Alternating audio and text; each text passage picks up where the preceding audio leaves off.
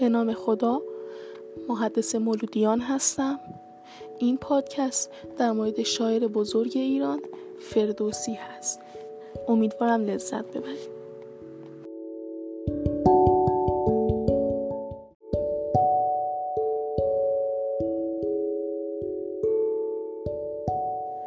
فردوسی کیست؟ ابوالقاسم فردوسی توسی شاعر حماسه سرای ایرانی و سراینده شاهنامه حماسه ملی ایران است.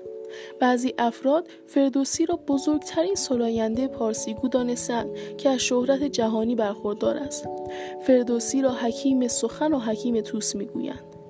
ابوالقاسم فردوسی متولد 319 خورشیدی در خراسان شاعر بود. نام کاملش ابوالقاسم حسن منصور ابن محمد ابن اسحاق شرفشاه بوده و در روستای باج از توابق بلوک تابران توس در دوران سلطنت سامانیان متولد شده است. پدرش ابو منصور از کشاورزان بزرگ خراسان بوده و مادرش گردویی زهرا دختر یکی از شاهزادگان مازندرانی بود. او سه خواهر تنی هم داشت. مقدمات کمال و تحصیل را نزد پدر و در مکتب خانه های باج و توس فرا گرفت. سپس برای ادامه تحصیلاتش به مدرسه در توس رفت و از همان دوران به خواندن داستانهای تاریخی علاقه من شد. او در مدرسه با فردی به نام محمد ابن حسن که بعد از شاعر شدن نام دقیقی برای خود برگزید هم اتاق و دوست شد که به مدت چهل سال با هم همنشین بودند. فردوسی در سال 370 یا 371 به نظم در آوردن شاهنامه را آغاز کرد و در اوایل این کار هم او ثروت و دارای قابل توجهی داشت و هم برخی از بزرگان خراسان که به تاریخ باستان ایران علاقه داشتند او را یاری می کردن. ولی به مرور زمان و پس از گذشت سالها در حالی که فردوسی بیشتر شاهنامه را سروده بود دچار فقر و تنگدستی شد تمکن مالی فردوسی باعث شد او بتواند دوران نوجوانی و جوانی را صرف مطالعه تاریخ و به دست آوردن علم کند.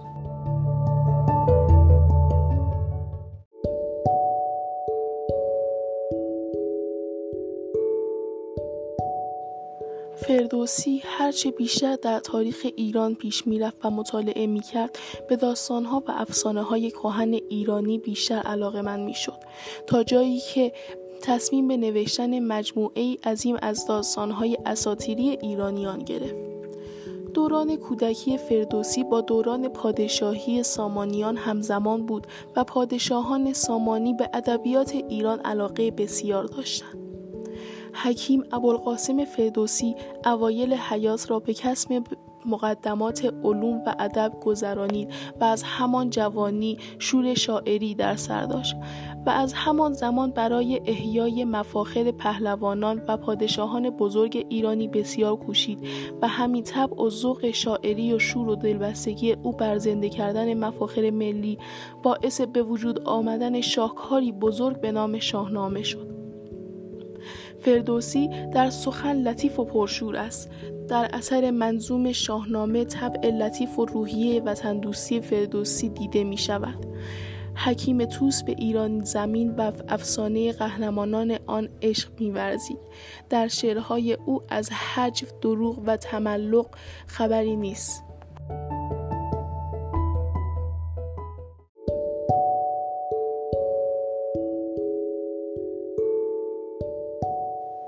ابوالقاسم فردوسی شاعر اخلاقگرا و فضیلت دوست ادبیات حماسی ایران است شاهنامه را نیز می‌توان اثر حماسی منحصر به فرد در ابیات ایران نامید شاهنامه مهمترین اثر فردوسی و یکی از بزرگترین آثار ادبیات کهن فارسی می باشد.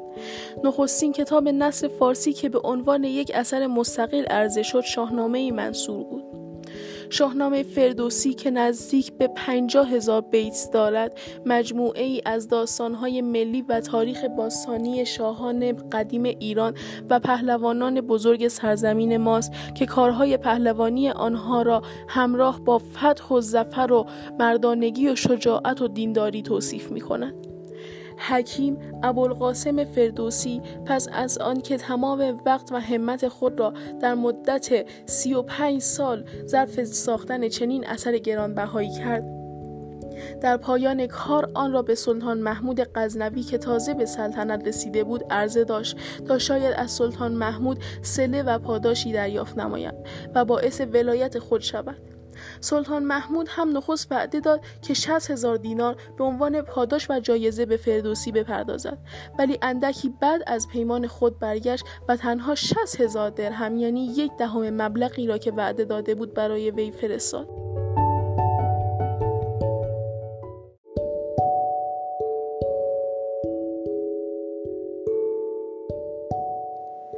حکیم ابوالقاسم فردوسی از این پیمان شکنی سلطان محمود رنجیده خاطر شد و از غزنه که پایتخت غزنویان بود بیرون آمد و مدتی را در سفر به سر بود و سپس به زادگاه خود بازگشت.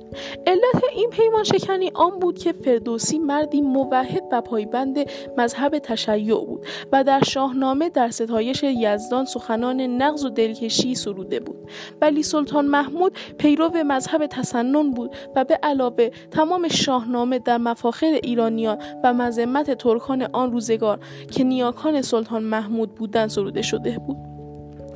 همین امر باعث شد که وی به پیمان خود وفادار نماند. اما چندی بعد سلطان محمود از کرده خود پشیمان شد و فرمان داد که همان 60 هزار دینار را به توس ببرند و به فردوسی تقدیم کنند. ولی هدیه سلطان روزی به توس رسید که فردوسی با سربلندی و افتخار حیات فانی را بدرود گفته بود و فوت کرده بود. جالب این است که دختر والا همت فردوسی از پذیرفتن هدیه پادشاه خودداری نمود و آن را پس فرستاد به افتخار دیگری بر افتخارات پدر بزرگوارش افزود.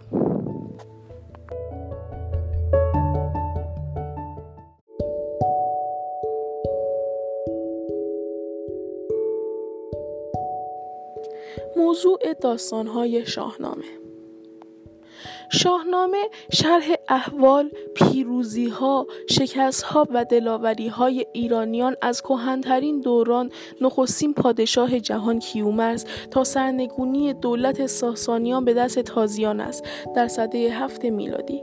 کشمکش های خارجی ایرانیان با هندیان در شرق، تورانیان در شرق و شمال شرقی، رومیان در غرب و شمال غربی و تازیان در جنوب غربی است.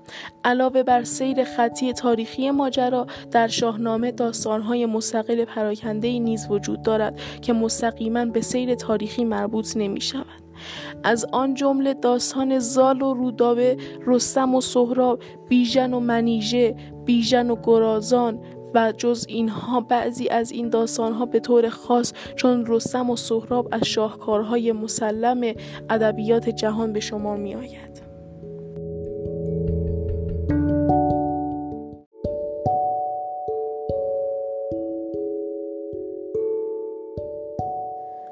همانطور که در قسمت قبل اشاره کردیم زمان درستی از تاریخ مرگ فردوسی در دست نیست.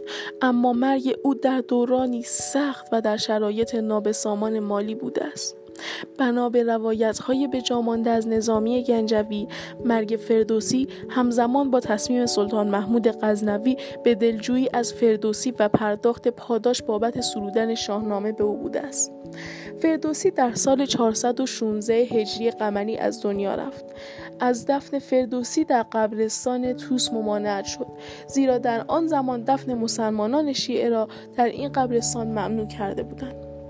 سرانجام فردوسی را در حیات خانه خودش دفن کردند و یکی از حاکمان محلی غزنویان بنایی در محل مقبره فردوسی ساخت در طول زمان این آرامگاه رو به ویرانی می‌رفت تا زمان حکومت پهلوی در سه سالهای 1307 تا 1313 به دستور رضاشاه پهلوی و توسط انجمن میراث فرهنگی بنای آرامگاه فردوسی را کامل بازسازی کردند. در سال 1313 و همزمان با آین هزاره فردوسی از بنای جدید آرامگاه فردوسی رونمایی شد.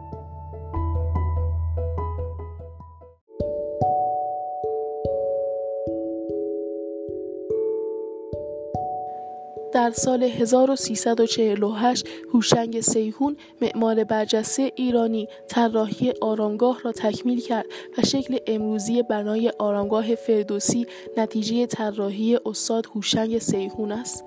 آرامگاه فردوسی امروزه در 20 کیلومتری شمال غربی شهر مشهد در مسیر عبوری به سمت کلات نادری و در نزدیکی شهر تاریخی تبران و بقعه تاریخی هارونیه قرار دارد. روستای پاژ زادگاه فردوسی امروزه با نام روستای فاز شناخته می شود. این روستا امروزه در 28 کیلومتری آرامگاه او قرار گرفته.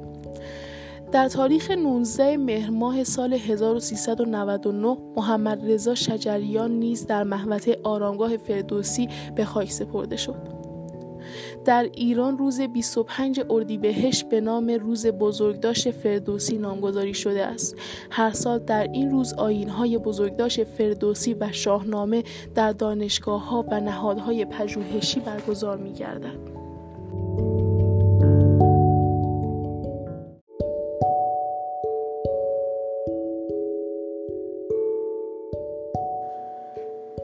اکنون گوش فرا می دهیم به گزیده ای از دو بیتی های زیبا از فردوسی.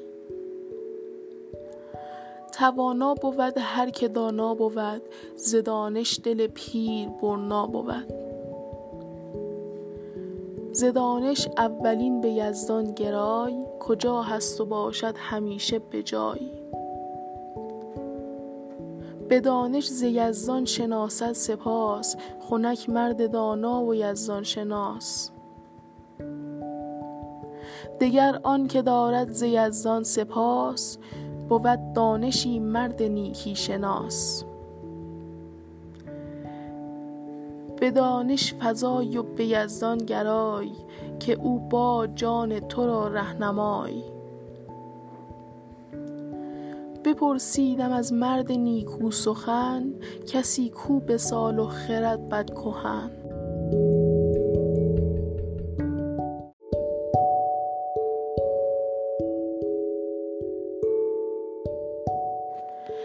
یکی از زیباترین اشعار فردوسی. به نام خداوند جان و خرد که از این برتر اندیشه بر نگذرد خداوند نام و خداوند جای. خداوند روزی ده رهنمای. خداوند کیوان و گردان سپهر. فروزنده ماه و ناهید و مهر.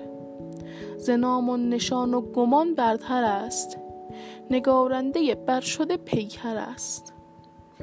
به بینندگان آفریننده را نبینیم من انجان دو بیننده را. نیابد بدون نیز اندیشه را که او برتر از نام و از جایگاه.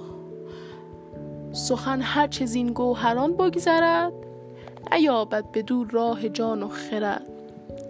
خرد گر سخن برگزیند همی همان را گزیند که بیند همی. ستودن نداند کس او را چو هست میان بندگی را بباید حد بست. خرد را و جان را همی سنجد اوی. در اندیشه سخته کی گنجد اوی. بدین آلت رأی و جان و زبان ستود آفریننده را کی توان.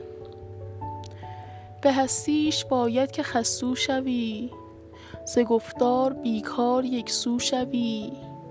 پرستنده باشی و جوینده را به ژرفی به فرمانش کردن نگاه. توانا بود هر که دانا بود. ز دانش دل پیر برنا بود.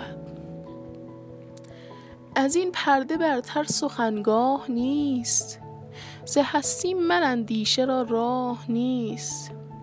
از آن بس که بسیار بردیم رنج به رنج اندرون گرد کردیم گنج. شما را همان رنج پیش است و ناز. زمانی نشیب و زمانی فراز. چنین است کردار گردان سپهر. گهی درد پیش آردد گاه مهر.